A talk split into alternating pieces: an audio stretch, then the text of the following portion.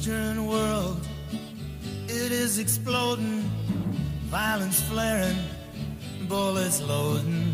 You're old enough to kill, but not for voting. You don't believe in war, but what's that gun you're toting? And even the Jordan River has bodies floating, but you tell me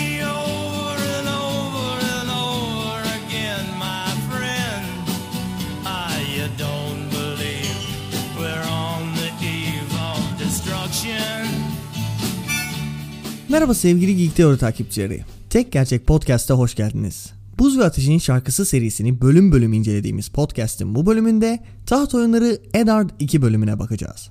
Bu bir tekrar okuma podcast olduğu için spoiler uyarısını yapayım. Her şeyden bahsedebilirim. Yayınlanmış 5 kitap, dizi, yan kitapların hepsi, kış rüzgarlarından yayınlanmış bölümler ve yazarın söyleşileri.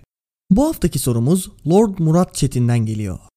Targaryen hanesinin sancağında ejderhalar var ve ejderhalara hükmediyorlar. Starklarda ulu kurtlar var ve onlar da ulu kurtlara hükmediyor. Hatta eğer kan savaşı düşündüğümüze yakın gerçekleşirse Greyjoy'lar da sancaklarındaki Kraken'a hükmetmiş olacak.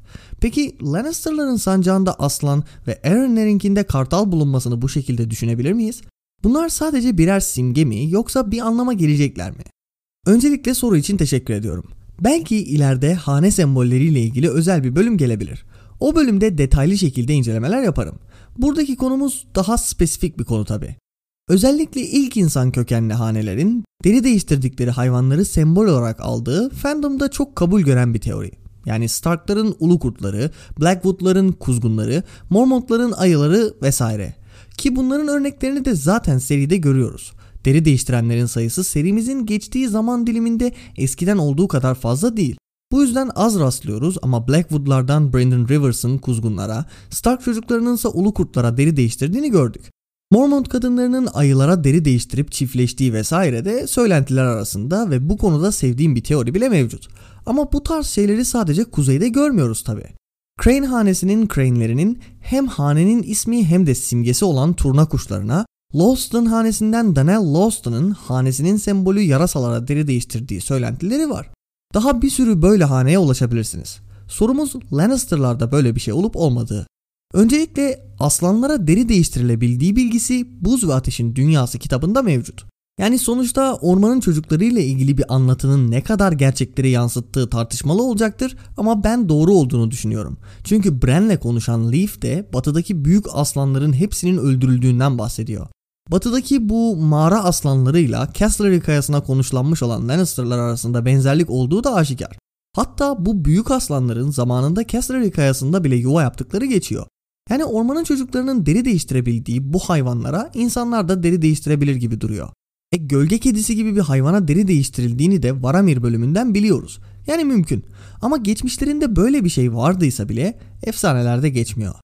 Belki de bu hayvanlarla zaman geçirmeleri gerekiyordur bu özelliğin tetiklenmesi için. Sonuçta Targaryenlar bebeklerin yanına ejderha yumurtası koyuyordu ve Stark çocuklarının yeteneği ulu kurtlarla zaman geçirmeye başladıktan sonra tetiklendi. Ha bu hikayemizde direkt göreceğimiz bir şey mi derseniz bilemiyorum. Erenler ve Kartal mevzusuysa Lannister'ların aksine efsanelerde bulunan bir şey. Kargaların ziyafetinden gelsin. Hayır dedi Robert ama gitmeyeceğim yatakta kalmak istiyorum. Bana kanatlı şövalyeyi okuyabilirsin. Kanatlı şövalye Sir Artis Arryn'di. Efsaneye göre Sir ilk insanları vadiden çıkarmış, devasa bir kartalın sırtında devin mızrağının zirvesine uçmuş ve Griffon kralını öldürmüştü. Yine hikayede görüp görmeyeceğimizi bilmiyorum ama Lannister'lara göre bu konuya daha fazla kanıt bulunduğunu söyleyebilirim. Siz de podcast'te yanıtlanacak sorular sormak, özel bölümlere erişmek ve normal bölümlere bir hafta erken ulaşmak için Diyar'a katılabilirsiniz. Bunu da söylediğime göre özete geçelim. Ned şafak vaktinden önce uyandırılıyor ve atının eğerlendiğini, Kral Robert'ın da atı üstünde onu beklediğini görüyor. Ned onu çadıra davet etse de Robert teklifi reddediyor. Buralarda fazla kulak olduğunu ve kuzeyi görmek istediğini söylüyor. Ned atına bindikten sonra sessizlik içerisinde ilerliyorlar. Robert atını bayağı hızlı sürüyor ve Ned de ona ayak uydurmaya çalışıyor. Kafileden bayağı ileride yol almış oluyorlar. Robert sonunda durduğunda ''Tanrılar, dışarı çıkıp bir erkek gibi at sürmek çok iyi geldi diyor ve tekerlekli arabayla yol almaktan yakınıyor. Şakayla karışık eğer aksı bir kere daha kırılırsa onu yakacağını söylüyor. Cersei yürüsün diye de ekliyor. Ned de eğer yakacak olursa meşaleyi Robert'a vereceğini söylüyor ve gülüşüyorlar. Robert her şeyi bırakıp atına atlayıp gitmekten bahsediyor. Ned de keşke yapabilseydik ama sorumluluklarımız var. Artık iki çocuk değiliz diyor. Robert da sen eskiden de çocuk değildin diyor ama bir keresinde sen de kapıldın diye ekliyor. Piçinin annesinin adını soruyor. Ned Viola deyince Robert onu biraz anlatmasını istiyor ama Ned kestirip atıyor. Güneş doğunca ufak tümsekler meydana çıkıyor ve Ned bunların ilk insanların hendek mezarları olduğunu söylüyor. Robert atlarımızı mezarların üstünde mi sürdük deyince Ned buranın eski topraklar olduğunu ve her yerin hendek mezarlarla dolu olduğunu söylüyor. Ardından asıl meselelere geliyoruz. Varys'in adamlarından biri bir mesaj getirmiş. Mesajda Dany'nin Khal Drogo ile evlendiği bilgisi var. Ned bilginin kaynağını sorunca Robert Jorah Mormont'u hatırlıyor musun? diyor. Ned elbette hatırlıyor. Jorah Mormont 5 sene önce kaçak avcılık yapan Kuzeylileri köle tacirlerine satmaya çalışmıştı. Mormontlar Starkların sancak beyi olduğu için bu şerefsiz hareket Kuzey'in adını lekelemişti. Ned bu meseleyle ilgilenmek için bizzat Ayı Adası'na gitmiş ama Jorah Mormont çoktan kaçmıştı. Şimdi de kraliyet adına casusluk yaparak af peşinde. Ned, Jorah Mormont hakkında konuşmaya başlayınca Robert onu geçiştirip Daenerys'e bir suikastçı yollamak istediğini söylüyor. Ned buna şaşırmıyor. İsyan sırasında kralın şehrine geldiğinde Tywin Lannister isyan tarafında olduğunu kanıtlamak için Elia ve birisi daha bebek olan çocuklarının cesedini sunmuştu. Bunun üzerine Ned ve Robert arasında çok şiddetli bir tartışma geçmişti. Ned, Tywin'in yaptığına cinayet, Robert savaş demişti. Ned, öldürülen prenses ve bebeğinin daha küçücük çocuklar olduğunu söylediğinde ben ortada çocuk değil ejderha yumurtaları görüyorum diye cevap vermişti Robert. Bunun üstüne Ned Robert'a aşırı sinirlenerek güneye isyanın son aşamalarıyla ilgilenmeye gitmiş. İkilinin bir daha düzelmeyecekmiş gibi görünen arasının düzelmesi için bir ölüm daha gerekmişti. Lyana'nın ölümü. Ned bu sefer öfkesine hakim olmaya kararlı bir şekilde konuşmaya devam ediyor. Majesteleri, kız küçük bir çocuk. Siz masumları öldüren Tywin Lannister gibi değilsiniz, diyor. Robert da Dany'nin daha ne kadar masum kalacağını soruyor. Ardından isyan dönemindekine benzer bir tartışmaya giriyorlar. Çocukların öldürülmesi herhangi bir şekilde doğru olabilir mi? Elbette hayır. Sözü bile edilemez. Ned de böyle düşünüyor ama Robert asıl sözü edilemeyecek olanın Aerys'in Ned'in abisine yaptıkları olduğunu söylüyor. Rhaegar'ın Lyanna'ya kaç yüz kere tecavüz ettiğini bağırıyor. Ellerinin uzandığı her Targaryen'ı öldüreceğini söylüyor. Robert, Dany ve Viserys'e ulaşamıyormuş çünkü Illyrio Mopatis onları koruma altına almış. Ama şimdi Dany Khal Drogo ile evlendiğine göre işler değişmiş olabilir diye düşünüyor. Ayrıca Dothrakların Westeros'a gelmesinden de çekiniyor. Ned bu çekinceyi kullanarak Doğu muhafızlığının Tatlı Robin'e veya Stannis'e verilmesi konusunu açıyor ama Robert çoktan Jaime'yi Doğu muhafızı ilan etmiş bile. Ned Jaime'yi sevmiyor. Bunun için kendince çok geçerli bir sebebi de var. Jaime Lannister korumaya yemin ettiği kralını öldürmüş biri. Ardından yapmaması gerektiğini bildiği halde demir tahta oturmuş. Zaten Lysa'nın mektubu sebebiyle Lannister'lardan şüphelenen Ned, Jaime'nin doğu muhafızı ilan edilmesinden hiç hoşlanmıyor. Bu Lannister'lara büyük bir güç geçişi anlamına geliyor. O sırada Ned neden güneye indiğini sorguluyor. Aslında oğlu Bran ve karısının yanında olması gerektiğini düşünüyor ve şu sözlerle bölüm bitiyor. Ama bir erkek her zaman ait olduğu yerde kalamıyordu işte. Kadere boyun eğmiş bir halde atını mahmuzladı ve kralı takip etmeye başladı. Bu bölümü bayağı seviyorum. Eddard bir bölümü karakter ve hikayesine giriş olduğundan amacını çok güzel bir şekilde yerine getirse de asıl meselelere şimdi giriyoruz. Bu adamların kim olduğunu, geçmişlerinin getirdiği yükü, onları motive eden şeyleri falan hep bu bölümde alıyoruz. Robert ve Ned ilişkisinin nasıl olduğunu ve yıllar sonrasında nasıl bir hale geldiğini görüyoruz. Taht Oyunları kitabındaki en güzel şeylerden biri Martin'in geçmişi harika kullanarak o sırada anlatmak istediği hikayeye katman katman anlam yüklemesi. Okuyucuya bilgi vermek yani exposition konusunu geçmiş ve günümüzdeki olaylar arasında paralellik çekerek fark ettirmek sizin yapması. Yani günümüz açısından düşününce bölümde olan tek şey şu. Robert Ned'i çağırttı ve Daenerys üzerine tartıştılar. Ama bölümün iki karakter ve geçmişi hakkında verdiklerine baktığımızda Seri ve bu karakterlerin hikayesi boyunca büyük önem taşıyacak olan olay ve temaların temelinin atıldığını görüyoruz. Yani Jaime'nin doğu muhafızı ilan edilmesinin Ned'in Lannister'lar hakkındaki şüpheleri açısından sorun teşkil eden bir şey olduğunu biliyoruz. Yazar, Ned'in Jaime'den şüphe duymasını sağlayacak bir geçmiş olduğunu, Aerys'in öldürülmesi ve Jaime'nin tahta oturması olayıyla da destekliyor. Daenerys'in öldürülmesine karşı çıkan Ned'in, kralın şehrine geldiğinde gördüğü şeyler veriliyor. Robert ve Ned tartışırken geçmişteki tartışmaları veriliyor. Hiç fark etmeden geçmiş hakkında çok önemli bilgiler alıyoruz ve her biri hikaye ve karakterler arası dinamik için aşırı önem taşıyor. Bu seriyi konuşurken genelde teorilere falan odaklanılıyor ama asıl olay elbette karakterlerde yatıyor. Yazmaya değer tek şey kendisiyle çatışan insan vicdanıdır sözüyle yola çıkan Martin, çok ince ayrıntılarla seriyi zenginleştirmiş olsa da gerçekten serinin özü karakterler ve karakterler arası dinamikler ve vicdanda yatıyor. Önceki bölümlerde de söylediğim gibi hiçbir iç savaş asla sona ermiyor. Savaş döngüsü hep orada. İntikam üstüne intikamla çark dönüyor. Bizler babalarımızın iplerinde kukla olarak dans ediyoruz ve zamanı geldiğinde bizim çocuklarımız da bizim yerimize dans edecek. Robert savaşı kazandığı halde hala her gün kafasının içinde o savaşı veriyor. Her gece Rhaegar'ı tekrar öldürüyor. Targaryenların adı bile geçtiğinde hiddetleniyor.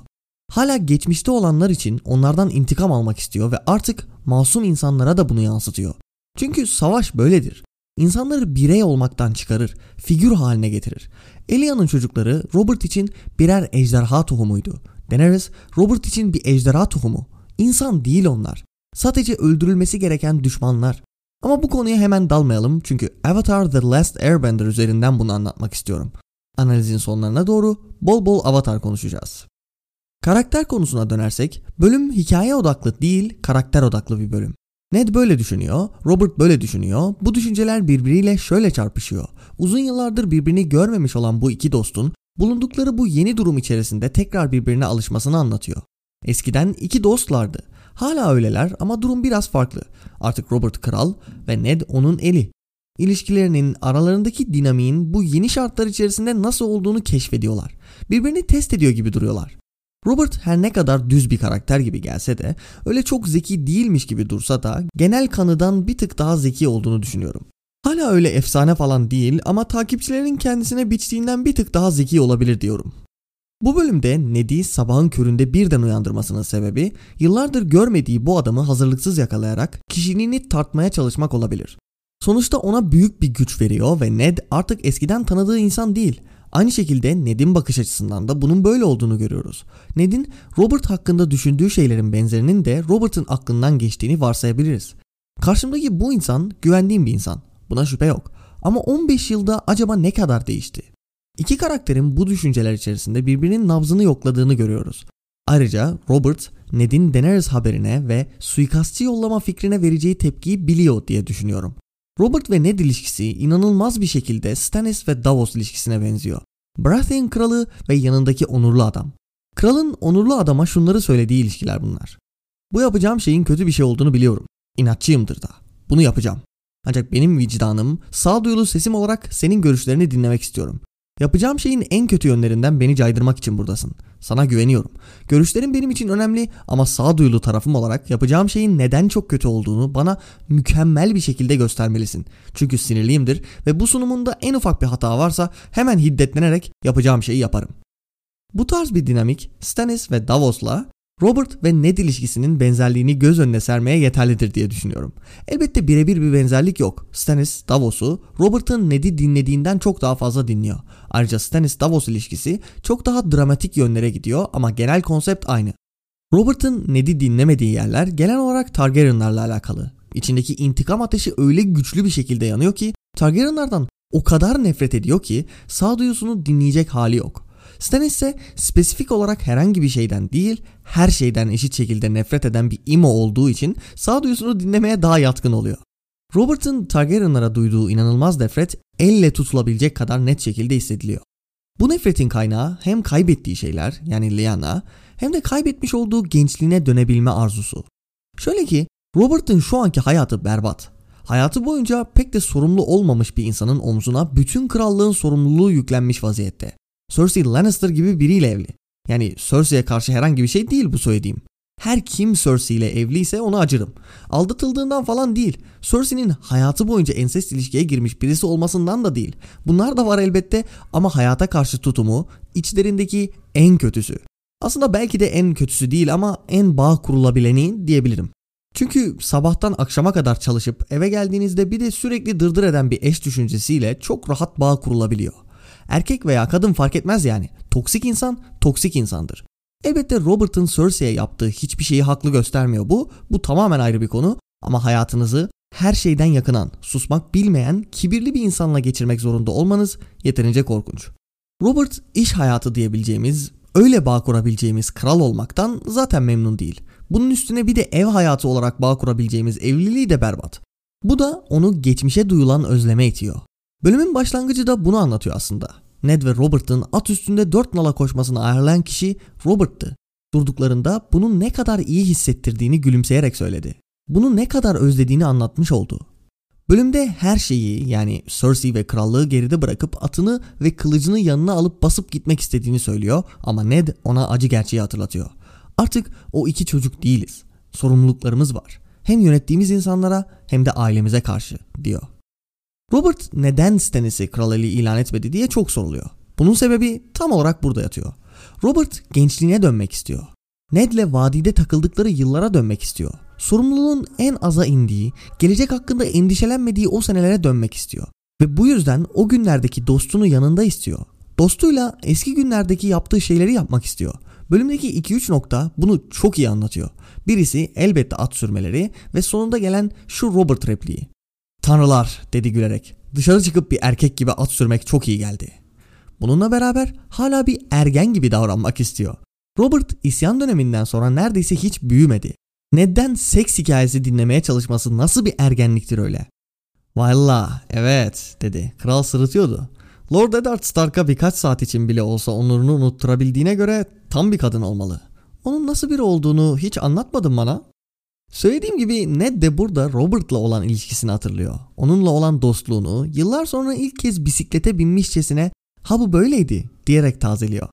Robert şakalar yapar, yüksek sesle konuşur, kızlar ve göğüslerinden bahsederken ben sessiz kurt olarak arada şakalarına gülerdim diye düşünüyor. Tekerlekli arabayı yakmak konusunda tam olarak bunu alıyoruz. Dost olmayı tekrar hatırlayan iki adam. Şu kahrolası tekerlekli araba sürekli gıcırdıyor, inliyor. Her tümseyi bir dağmış gibi geçiyor. Yemin ederim o sefil şey bir aks daha kırarsa kendi ellerimle ateşe veririm. Cersei yürüsün. Ned güldü. Meşaleyi yakıp ben veririm sana. İyi dost. Kral Ned'in omzuna vurdu. Buraya geldiğimiz konuya dönersek Robert'ın nefretinin ana kaynağı kaybettiği gençliğine duyduğu özlem. Çünkü gençliğinin son anlarında Targaryenlara karşı güçlü bir nefret duyuyordu. Hala o intikam ateşinin yanıyor olması gençliğiyle bulunan son bağını koparmayı reddedişinden kaynaklanıyor. Çünkü Lyanna gitti, Rhaegar öldü, isyan bitti. Sadece Targaryenlara duyduğu nefreti devam ettirebileceği, bu sayede geçmişe tutunabileceği Viserys ve Daenerys kaldı. Bir de eski dostu Ned vardı ve söylediğim gibi bu yüzden onu yanında istiyor.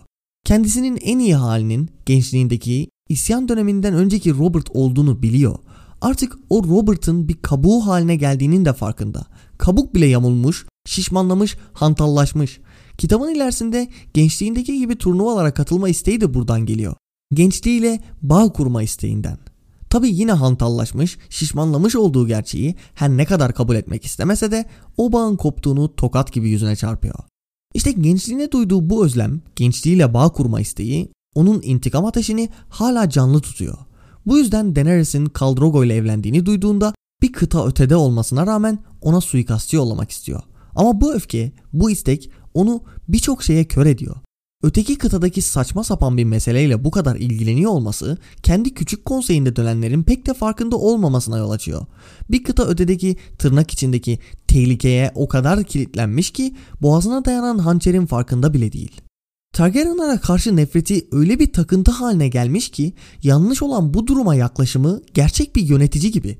Fısıltıların efendisinden gelen haberleri dinliyor. Kral eline konuyu açıyor. Kitabın ilerleyen kısımlarında küçük konseye katılıp tartışıyor vesaire. Yani aslında derinlerde bir yerde doğruya yakın bir yönetici mevcut. Ama bu o kadar derine gömülmüş ki ve o kadar yanlış bir yöne kullanılıyor ki orada olduğunu söylemek bile çok zor. Çünkü iş Lannister'lara geldiğinde asıl tehlikeye, burnun dibindeki tehlikeye geldiğinde kör kalıyor. Ned'in çok dikkatli bir şekilde belki de bu adamların tüm yönetimi ele geçirmesini engellemen gerekiyordur demesi gerekiyor. Hikayede ilerledikçe Ned isyanın kendisi ve Robert için farklı anlamlar taşıdığını anlayacak. Bu bölümde bu yavaş yavaş başladı. Ned'e göre Jaime'nin Aerys'i öldürmesi, kılıcındaki kan, bu onursuzluk Robert'ın oturduğu tahta leke sürdü. Robert'a göre biri bunu yapmalıydı. Aerys zaten öldürülecekti. Robert'ın bunu umursamadığını görebiliyoruz. Ama Robert'ın umursaması gereken çok fazla şeyi umursamadığını da görüyoruz. Serçe parmağı hazine işlerini salmış. Lannister'ları yönetimde inanılmaz söz sahibi yapmış. Renly Marjorie konusunu açtığında acaba bu çocuk ne amaçlıyor diye sorgulamamış. Yani burnunun ucunda olan şeyleri, asıl umursaması gereken şeyleri bırakmış, Targaryen'lara takmış durumda.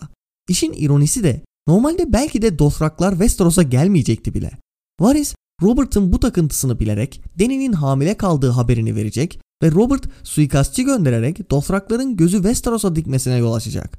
Tabi hikayedeki başka sebeplerden dolayı gelemediler ama belki de var olmayan bir tehlikeye odaklanarak onu var etmiş oldu. Robert'ın geçmişe takılı kalmasında Cersei ile evli olmasının da etkisi olduğunu söylemiştim. Bunu aslında biraz açabiliriz. Genel olarak işlevsel bir aile hayatı yok demek daha güzel oluyor. Ned Stark da isyan döneminde bir sürü travma yaşamış biri. Hele Ned'in yanında Robert'ınkiler sönük kalır. Ama Ned'in devam edebilmesinde, olanları geçmişte bırakabilmesindeki en büyük faktör Catelyn'le evlilikleri.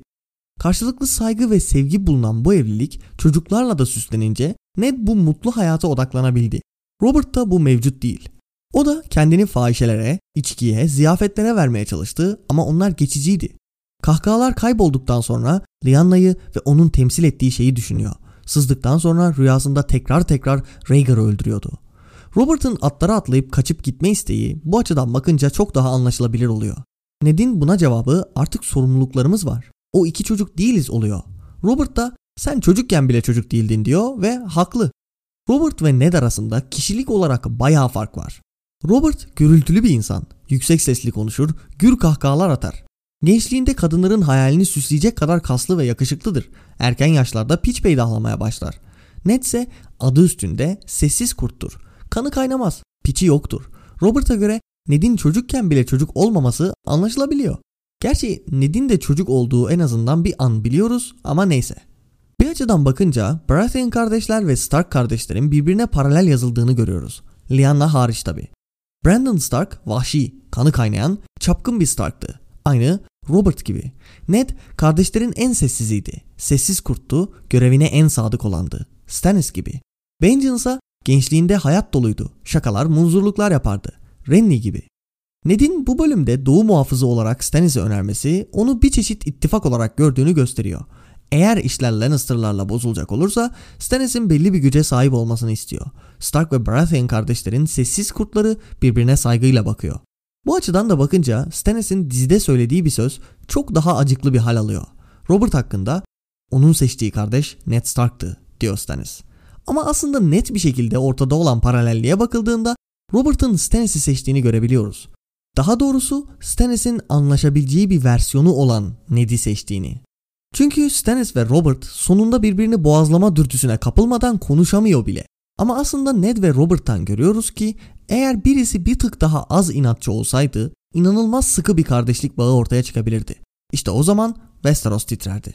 Neyse bölümden sapıp bunu bir Stannis podcastine çevirmeyelim diyeceğim ama yani ismi tek gerçek podcast olan bir podcast'ten ne bekliyordunuz? Bölüme dönersek serideki büyük oyunculardan birinden daha bahsedildiğini görüyoruz. Örümcek yani Lord Varys. Bölümün başında Ned Robert'ı çadıra davet ettiğinde Robert bunu reddediyor ve kampın kulaklarla dolu olduğunu söylüyor. Elbette bu reddedişinin arkasında Ned'le dört nala at sürerek gençliğiyle bağ kurmak da var ama ilk kez Varys'ten bahsedilen bu bölümde sanki bu sözler bilerek koyulmuş gibi.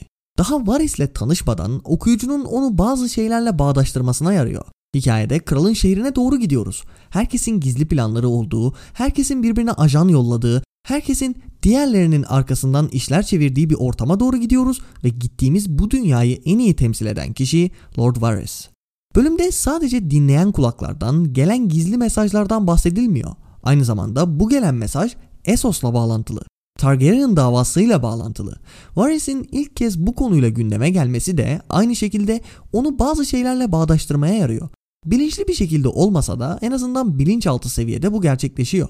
Varys'in Essos'tan bilgi getirdiğini görüyoruz ama tekrar okuyanlar olarak aynı zamanda bu bilgileri kısıtlı bir şekilde verdiğini de biliyoruz. Bölümde Robert'ın söylediği bir şey bana sanki Varys'in işiymiş gibi geliyor. Robert, elime geçen her Targaryen'ı öldüreceğim dedikten sonra Ned, ellerim bu kıza uzanamıyor öyle değil mi deyince şu pasaj geliyor. Kralın dudakları acıyla büküldü. Tanrılar kahretsin ki hayır. Pentoslu sefil bir peynir tüccarı kızı ve ağabeyinin mülkünün duvarları arasına almış ve etrafları da şapkalı hadımlarla çevrili. Robert mesela bunu nereden duymuş olabilir? Varys'ten elbette. İşine yarıyor gözükmek için Viserys ve Daenerys hakkında Robert'a yeteri kadar bilgi veren ama onlara ulaşmasını engelleyen Varys'ten. O majesteleri Pentos'taki pis peynir tüccarı onları kanatlarının arasına almış ve maalesef denedik ama içeri sızamıyoruz. Neyse nerede olduklarını biliyoruz en azından. Fırsat bulursak sızacağız majesteleri. Robert'ın söylediklerini düşününce bilgiyi Varys'ten aldığını ve Varys'in bilgiyi buna benzer bir şekilde sunduğunu görebiliyoruz. Robert'ın Dany ve Viserys'e karşı harekete geçmemesi lazım çünkü. En azından hikayenin şu aşamasında. Varys'in planına göre önce Westeros'ta savaş çıkması lazım. Lannister'lar ve Baratheon'lar arasında bir savaş çıkacağı da belli. Ama bu savaşın da hemen şu an çıkması kötü olur. Çünkü Drogo Dany ile evlenmeli, onu Waste Dothrak'a götürmeli, belki çocuğu doğmalı ancak o zaman harekete geçebilir. Varys, Robert bir şey denerse Drogo ve Kalasar'ın da erkenden Westeros'a yol alacağını biliyor. Bu zamana kadar işe yaramak için nerede olduklarını söylüyordu. Ancak bölümde Robert'ın söylediği üzere onları öldürebilecek olsa dahi John Arryn Robert'ın bunu yapmasını engelliyordu. Şimdi John Arryn öldüğüne göre Varys'in artık Viserys ve Dany'nin ulaşılmaz olduğunu söylemesi gerekiyor. Aynen de böyle oluyor. Az önce baktığımız pasajın devamı bunu veriyor. Kralın dudakları acıyla büküldü. Tanrılar kahretsin ki hayır. Pentoslu sefil bir peynir tüccarı kızı ve ağabeyinin mülkünün duvarları arasına almış ve etrafları da şapkalı hadımlarla çevrili. Kızı bir dofraklıya satmış. İkisini de yıllar önce onlara ulaşmak gayet kolayken gebertmeliydim ama John senden beterdi. Ben de onu dinleyecek kadar büyük bir aptaldım. Bu noktadaysa kısa bir teori ortaya atmak istiyorum. Gerçekliği şaibeli olmakla beraber Varys'in bildiklerini düşündüğümüzde olası duruyor. Varys, Dany'nin Drogo ile evlendiği bilgisini neden bir atlı göndererek hemen krala ulaştırdı? Robert şehre geldiğinde bunu söyleyemez miydi? Elbette Robert Varys'e Targaryenlar hakkında bir bilgi gelirse hemen bana ulaştır demiş olabilir diyebilirsiniz. Ancak Varys'in bilginin geldiği zamanı söylemesine gerek yok ki Targaryenlar konusunda çok mu dürüst de bunda dürüst olacak. Robert şehre geldikten sonra sabah haber geldi böyle böyle olmuş diyebilir. Ama demiyor. Yani kuzeye atlı yollayacak kadar önemli bir şey değil bu. Peki neden yapmış olabilir? Ned Stark'ın güneye gelmesini istemediğinden olabilir mi? John Arryn'in ölümünün şaibeli olduğunu düşünmesi, bunu araştırması, belki çocukların Robert'tan olmadığını öğrenmesi falan savaşa yol açabilir diye düşünüyordur. Ve söylediğim gibi Varys'in bu kitaptaki amacı savaşın daha geç gerçekleşmesini sağlamak. Ned'in bu işleri hızlandırabileceğini düşünmüş olabilir. Peki bu haberi göndermek Ned'in güneye gelmesini nasıl önleyecek? Çünkü Varys, Ned ve Robert'ın arkadaşlığını neredeyse bitirmiş olan tartışmalarını çok iyi biliyor. Çocukların ölümü üzerine yaptıkları tartışmayı. Aynı şekilde Varys, Robert'ın Dany ve Drogo evliliğine vereceği tepkiyi de çok iyi biliyor. Kıza bir suikastçı göndermek. Yani aralarının bozulduğunu bildiği bir tartışmanın alevlenmesi ve Ned'in daha kralın şehrine gelmeden bu görevden istifa etmesi için bunu yapmış olabilir mi? Çünkü kitabın devamında Ned'in aynen bunu yaptığını görüyoruz. Varys vs. Serçe Parmak videosunda da bundan bahsetmiştim. Varys, Dany'nin hamile olduğu haberini konseye getirerek Robert'ın Dany'e bir suikastçı göndermesini sağlamıştı. Aynı anda Ned de kral elliğinden istifa edip kuzeye yola çıkma hazırlıklarına başlamıştı. Hem Ned'in gitmesiyle Westeros'taki savaşı biraz geciktirmiş hem de suikastçının gönderilmesiyle Drogo'nun Westeros'a gelişini hızlandırmıştı. Yani söylediğim gibi böyle bir amacı olabilir ama olmayabilir de. Hepsi Varys'in Ned ve Robert'ın arasının çocuk ölümleriyle bozulacağını düşünmüş olup olmamasıyla alakalı. Kitabın ilerisinde yaptığı hamlenin yan ürünü Ned'in istifa etmesi ise bunu hesaplamadan hareket ediyor olabilir. Yok eğer yan ürünü değil de bir taşla iki kuş vurmaksa burada da aynı şeyi denediğini düşünebiliriz. Ufak teoriyi geride bırakırsak gizli mesajların, fısıltıların bulunduğu bir bölümde okuyucuya ilk kez Varys'ten bahsetmek çok ustaca. Şimdi gelelim bölümdeki asıl mevzuya. Temamız savaş döngüsü. Savaş döngüsü savaşın bitmediğini anlatan bir tema. Savaşta acı kayıplar yaşarsınız. Kaybettiklerinizin acısı öfkeye dönüşür. Öfkeden, nefretten intikam dürtüsü gelir. İntikam da tekrar acıya sebep olur. Acı öfkeye, öfke intikama, intikam acıya. Bu böyle gider. Biraz Avatar The Last Airbender hakkında konuşalım. Buz ve Ateş'in şarkısıyla birçok ortak tema bulunan bu yapıma arada sırada değinmezsem olmaz. Çok sevdiğim bir yapım olmasına ve onu da bölüm bölüm incelemek istememe rağmen diğer şeylerden fırsat bulamıyorum. Bu yüzden podcast'te arada patlama yapıyor. Ayrıca biliyorsunuz Avatar konuşma fırsatı varsa onu tepemiyorum. Bölümde baktığımız temayla aşırı alakalı olduğu için çok hoşunuza gideceğini de düşünüyorum. Avatar'ın en sevdiğim bölümü tartışmasız bir şekilde Southern Raiders bölümüdür. Sanırım Güneyli Akıncılar diye çevirmişler. Savaş döngüsünün en iyi anlatıldığı hikayelerden biri olmakla beraber bir çocuk dizisi olmasına rağmen olayı gerçekçi şekilde ele alışı beni benden alıyor. Southern Raiders bölümünde Katara annesini öldüren Yon Ra'nın karşısına çıkıyor. Serinin finaline doğru gerçekleşen bu karşılaşma Katara için seri boyunca arka planda büyüyen bir kişisel çatışmanın patlama noktası. Aynı zamanda seri boyunca işlenen bir sürü karakterin içine sürüklendiği savaş döngüsü temasının tepe noktası. Bölüme girmeden önce serinin başına dönelim. Serinin başında Soka ve Katara'yı Güney Kutbu'nda bir başlarına görüyoruz. 100 yıldır süren bir savaş var ve onlar için savaşın bir ismi bile yok. Savaş diyorlar sadece. Ve savaş onlardan çok fazla şey almış. Anne ve babasız büyümüşler. Daha ilk bölümün başlarında Katara serinin sonuna kadar onunla olacak olan travmasından bahsediyor. 8 yaşındayken annesinin ateş ulusu tarafından öldürülmesi. Serinin her bölümünün girişinde ateş ulusu saldırınca her şey değişti deniyor. Binlerceye belki çok daha fazla insanın öldürüldüğünü, inanılmaz acılar çektiğini genel olarak bilsek de bunlar sayılardan öteye geçmiyor. Ancak bir kişi üzerinden anlatıldığında, Katara'nın acısı verildiğinde o binlerin çektiği acılar bize geçmiş oluyor. Katara'nın çektiği acı bizim için savaşın getirdiklerini kavramamıza yardımcı oluyor. Hikaye boyunca sürekli Katara'nın annesine dönülüyor. Boynunda duran kolye bizim için sürekli bunun bir hatırlatıcısı oluyor. Çektiği acı öfkeye dönüşüyor ve öfkesi onu Southern Raiders bölümünde Yonra'nın karşısına çıkarıyor. Atla senaristlerinin burada bize sorduğu soru gerçekten zor. Savaş döngüsünden çıkabilir miyiz? Çıkmamız doğru olan mıdır? Çıkmamız mümkün mü? Bazıları için bu imkansızdır. Savaş döngüsü o kadar kuvvetli ki insanın arkasında durduğu tüm idealleri geride bırakmasına sebep olabilir. Seride bunun için iki sağlam örnek var. Hama ve Jet. Katara ile benzer şekilde Jet ateş ulusunun saldırısında ailesini kaybetti. Katara ile benzer şekilde Güney Kutbu'na gelen ateş ulusu Hama'nın tüm kültürünü yok etmeyi amaçladı. Su bükücü kardeşleriyle hayvandan daha aşağı muamele gördükleri bir hücreye atıldı. Bu kayıp onları öfkeye etti. Öfke intikama dönüştü ve intikam ateşi onları yakıp kavurdu. Savaş döngüsündeki öfke çok spesifik bir öfke türü. Karşındakileri insan olarak görmeni engelleyen, onları direkt düşman veya canavar olarak nitelendirmene sebep olan bir çeşit öfke bu. Düşmanlarsa da, canavarlarsa da onlara sevdiklerinin başına gelenleri yapabilirsin. Jet, masum ateş ulusu halkını düşman olarak nitelendirip hepsini öldürmeye çalışıyordu. Savaşla alakası olmayan ateş ulusu halkını öldürmeye çalışıyordu. Ama aynı şekilde sivil halkı kan bükerek zindana götürüyor ve orada kendisi ve sevdiklerine yapılanları çekmelerini sağlıyordu. Öfkeleri, nefretleri asker ve sivil arasında bir fark görmemelerine sebep oluyor. Bu sebeple kendilerine yapılan her şeyi onlara yapabiliyorlar. Masumun savaş sebebiyle suçluya dönüştüğünü görüyoruz.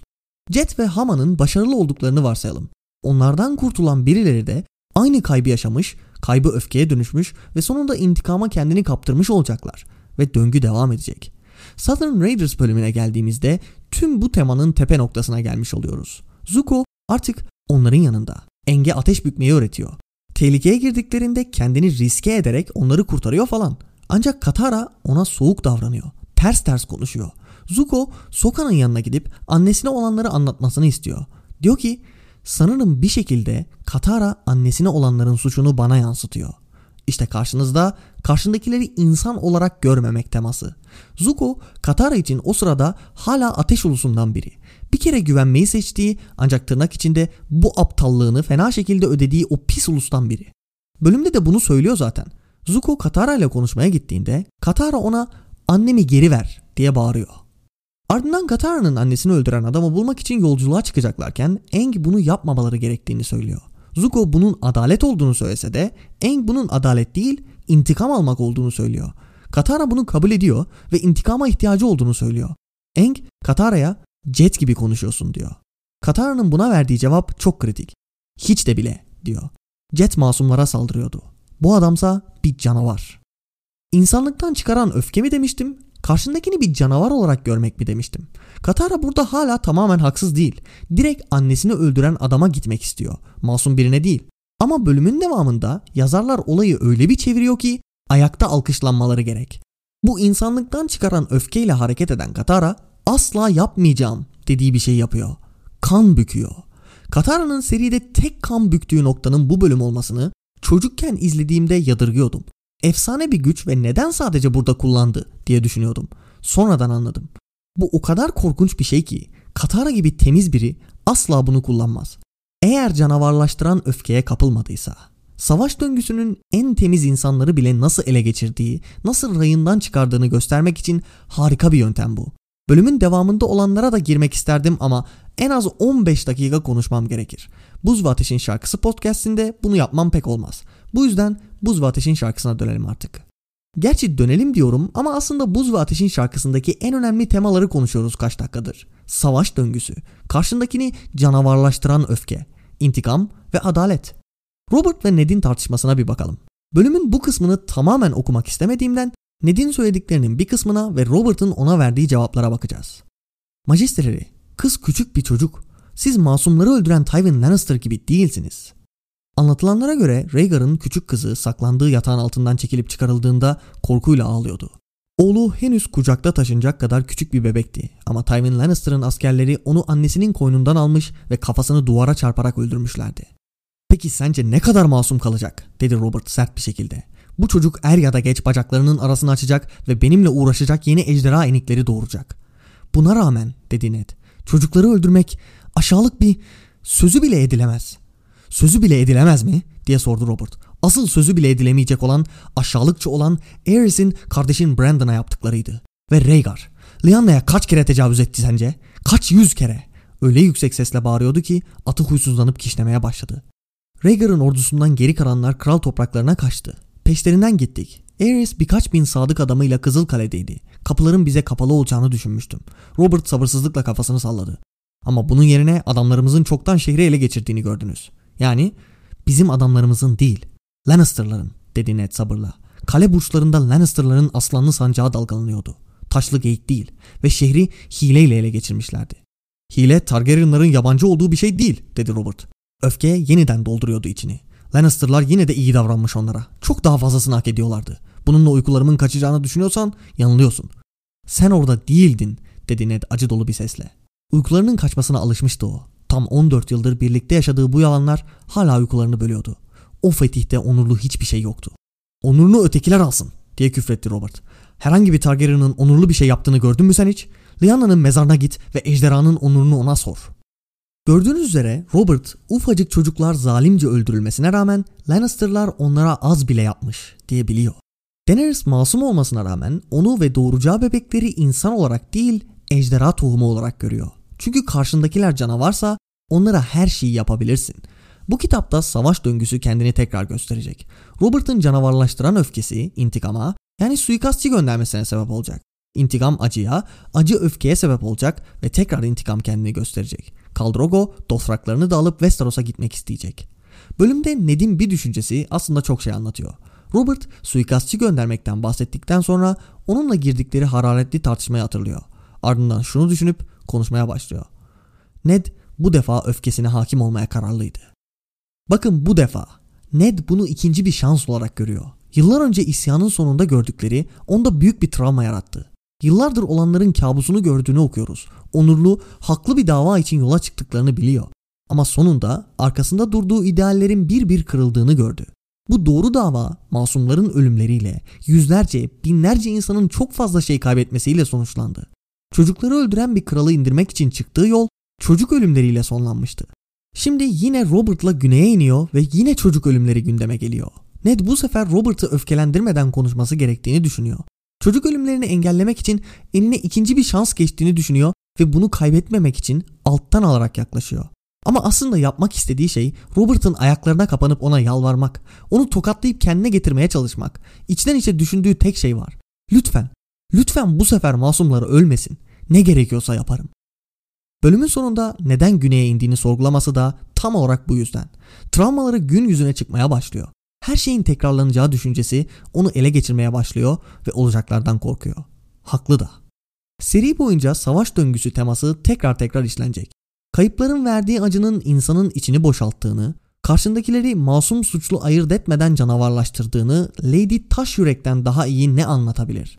Masum Freyleri dahi öldürmeye başlayan, insanlıktan çıkmış ve intikam alevinin vücuda bürünmüş hali olan Catelyn bize bunu anlatmıyor mu? Söylediğim gibi kitabın devamında isyanın Ned ve Robert için çok farklı anlamlar taşıdığını göreceğiz. Ned bunu yavaş yavaş fark edecek. O yüzden şimdilik o konulara tam olarak girmiyorum. Savaş döngüsünü geride bırakıp iki konuya daha dağılım. Birisi Jorah Mormont, diğeri ise Jaime. Ned'in Jorah Mormont'un söyleyeceği herhangi bir şeyi değersiz görmesi çok güzel.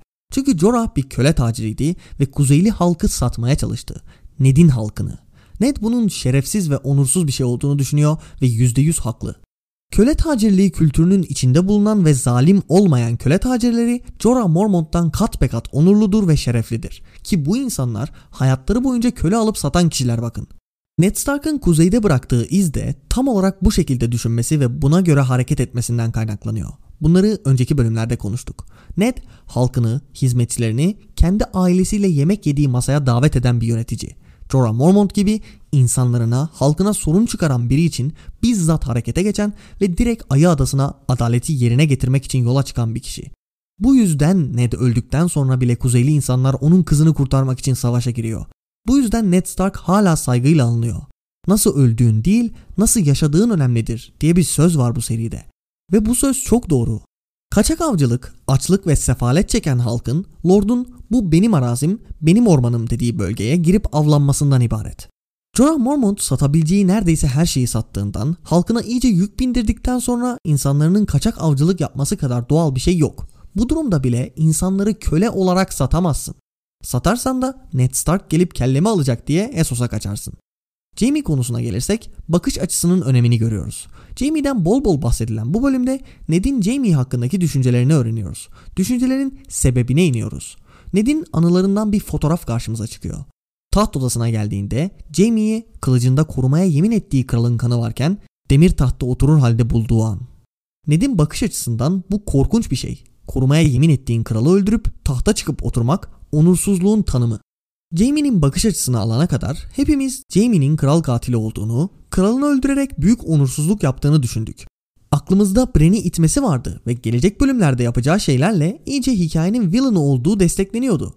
Ama Buz ve Ateş'in şarkısı serisinin en güzel yanlarından biri tam olarak burada yatıyor. Jaime'nin bakış açısına geçtiğimiz zaman olay tamamen değişiyor.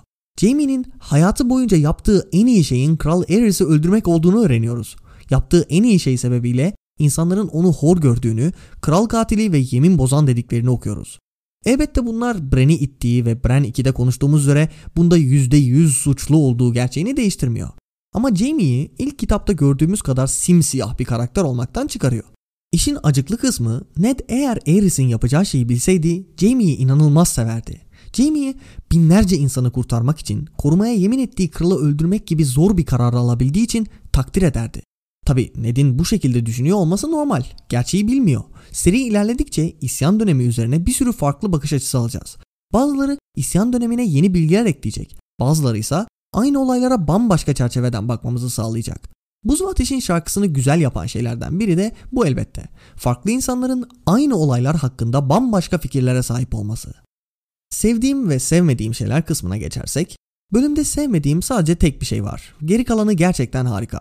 Günümüzdeki olaylarla geçmiştekiler arasında bağ kurarak okuyucuya fark ettirmeden bilgi aktarma konusunda yazarın ne kadar başarılı olduğundan bahsetmiştim. Sevmediğim şey ise Jamie'nin doğu muhafızı ilan edilmesi yan hikayesi. Bu konuyu fazla uzatmayacağım çünkü hikayede herhangi bir yere bağlanmıyor. Bu bölüm ve Eddard 1 bölümünde doğu muhafızlığı yan hikayesi gündeme geldi. Eddard 2'de Jamie'nin doğu muhafızı ilan edildiğini gördük. Ama bu yan hikayemiz genel hikayeye herhangi bir şey katmadı. Tahminimce bu serinin orijinal planına göre Jaime'nin basamakları bir bir yükselip kral olacağı konusuna yarayacaktı. Ancak boşa çıktı. Bu hikaye terk edilince Jaime'nin doğu muhafızı olmasının bir önemi kalmadı. Şimdi hikayede yaradığı tek şey Stark ve Lannister'lar arasında çıkacak olan savaşta Lannister'ların ne kadar tehlikeli olabileceğini okuyucuya göstermek. Ned'in Robert'ı Lannister'lardan korumaya çalıştığını bildiğimizden yönetimin iyice Lannister'lara geçtiğini, tehlikenin gittikçe büyüdüğünü gösteriyor ama olmasa da olur. İma ve altyapı kısmına geçelim. Altyapı olarak sayabileceğimiz bir sürü şeyden zaten analiz kısmında bahsettim. Ned ve Robert'ın kitabın devamında yaşayacağı tartışma, Ned'in çocuk ve masum ölümlerine karşı hissettikleri, Varys'in fısıltıların dünyasına ait olması vesaire. O yüzden direkt imalara geçelim. En bariz olanı Ned ve Robert'ın dört nala hendek mezarlara gitmesi. İki karakter de kitap bitmeden ölecek ve mezarlarına doğru dört nala at koşturuyorlar. İlk bölümde de direkt yeraltı mezarlarına gitmişti. Yani yazar bu iki karakter ölecek abi kaçarı yok diyor. Diğer bir imamız da Robert elime geçen her Targaryen'ı öldüreceğim dedikten sonra geliyor. Ned'in ama bunu eline geçiremiyorsun değil mi demesi Jon'un anne babasını bilerek bakınca iki ayrı anlama geliyor. Artı zaten bir Targaryen çocuğunu öldürmek ve Robert'ın Targaryen'lara olan nefretinin ön planda olduğu bir bölümde Ned'in Lyana'nın söz verdiği işini hatırlaması net bir ima oluyor. Bir de dolaylı yoldan bir ima var. Robert, Rhaegar'ın Lyana'ya yüzlerce kez tecavüz ettiğini söylediğinde, Targaryenların onursuzluğundan vesaire bahsettiğinde Ned'in Rhaegar hakkında kötü bir düşüncesi olmaması çok manidar. Eğer Robert'ın söylediklerinin doğru olduğunu düşünseydi, Rhaegar hakkında kötü düşüncelere sahip olmaz mıydı? Bir de terk edilmiş altyapımız var. Zaten sevmediklerim kısmında buna değindim. Terk edilen imalar pek sıkıntı olmuyor. Çünkü ima yapılıyor ve eğer orijinal planı bilmiyorsanız anlamanız çok zor. Ama altyapıların terk edilmesi biraz daha sıkıntılı bir durum. Gerçi Jamie'nin doğum hafızı olması mevzusu ana hikaye değil yan hikayenin altyapısı olduğu için çok sırıtmıyor. Yazar bir şekilde bu yan hikayeyi göğsünde yumuşatıp fazla çaktırmadan sonlandırıyor. Bunu da söylediğime göre bir bölümün daha sonuna geldik. Dinlediğiniz için teşekkür ediyorum. Ayrıca diyara katılarak davamıza destek olan Lord ve Lady'lerimize de teşekkür ediyorum. Lord Velat Akyol, Lord Arda Yaşar, Lord Doğan Şallı, Lord The Cold Corpse, Lord Hasan Hayyam, Lord Brendan Blackfish, Lord Dynamis, Lord Quaith, Lord Murat Çetin, Lord Okans, Lord Keyvan Javan ve Lord Yusuf Burak Eker. Gelecek bölümde Tyrion ve Jon'la kuzeye doğru gidiyoruz. O incelemede görüşmek üzere, hoşçakalın.